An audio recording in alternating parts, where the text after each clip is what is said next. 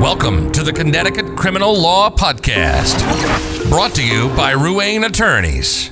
The answers you need, the privacy you deserve. Each season tackles a different area of criminal law. Now, to your host, Jay Ruane.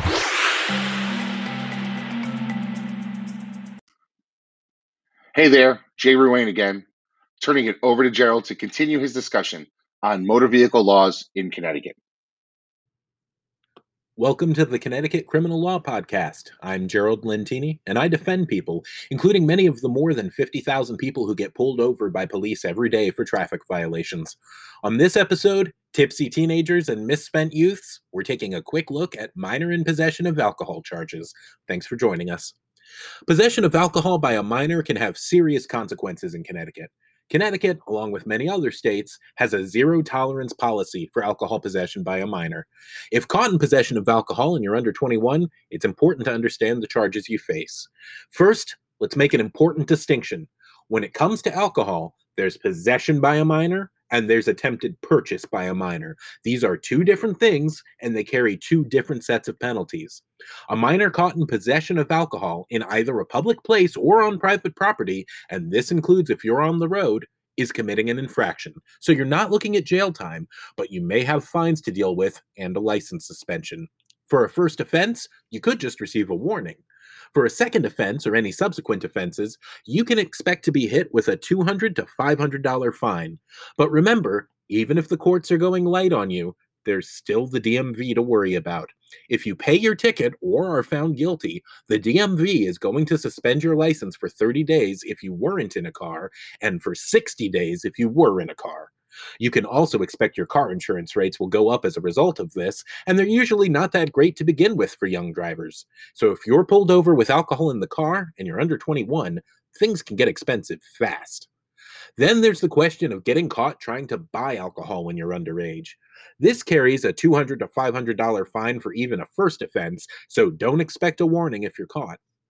And here's the real kicker if you try to use a fake ID, whether it's one with your face or someone else's, then you're facing a fine plus up to 30 days in jail. If the ID is a bona fide fake, then you might be charged with forgery, which can be charged as a felony offense and often is. You don't have to be the one who made the ID for forgery to be charged either, you just have to be the one pretending it's real.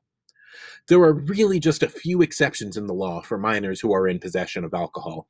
If you're over 18 and you're with a parent, guardian, or your spouse who's over 21, then it's not illegal to possess it. That doesn't mean you can order drinks when your family goes out to dinner. It's still illegal for a bar or restaurant to serve it to you. But if you're having dinner at home, for example, it's not necessarily illegal for you to have a beer.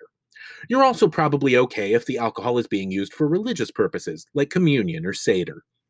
One last thing. We talked briefly in episode 7 about DUIs and how the legal blood alcohol limit in Connecticut is 0.08. That's only the case for drivers over 21.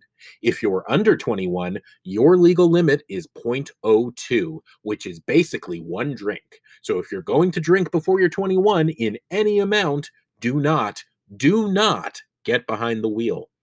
If you're under 21, save yourself the trouble and don't try to purchase alcohol or have it in your possession. If you're caught in possession of alcohol, there are ways a good lawyer can try to fight it and avoid the heaviest penalties. If you have questions about what you've been charged with or your case, my firm is happy to help. Contact us at 203 925 9200. Subscribe to this podcast and visit our website, ruaneattorneys.com, to learn more. That's R U A N E attorneys.com. On our next episode, cell phone tickets. I'm attorney Jerald Lentini. Thanks for listening and drive safe. If you or a loved one needs the advice of a criminal defense or civil rights attorney, the lawyers at Ruane Attorneys are here to help you out. Ruane Attorneys handles all types of criminal cases, from juvenile court to motor vehicle court to every criminal court in the state. And even better, Ruane Attorneys offers a free consultation for anyone facing a criminal charge. If you or someone you love needs advice from a lawyer, have them reach out to Ruane Attorneys at ruaneattorneys.com or call or text 203 925 9200. Thanks for listening to the Connecticut Criminal Law Podcast. For more information or to get a free consultation for your criminal law questions, visit us at ruaneattorneys.com or call or text 203 925 9200.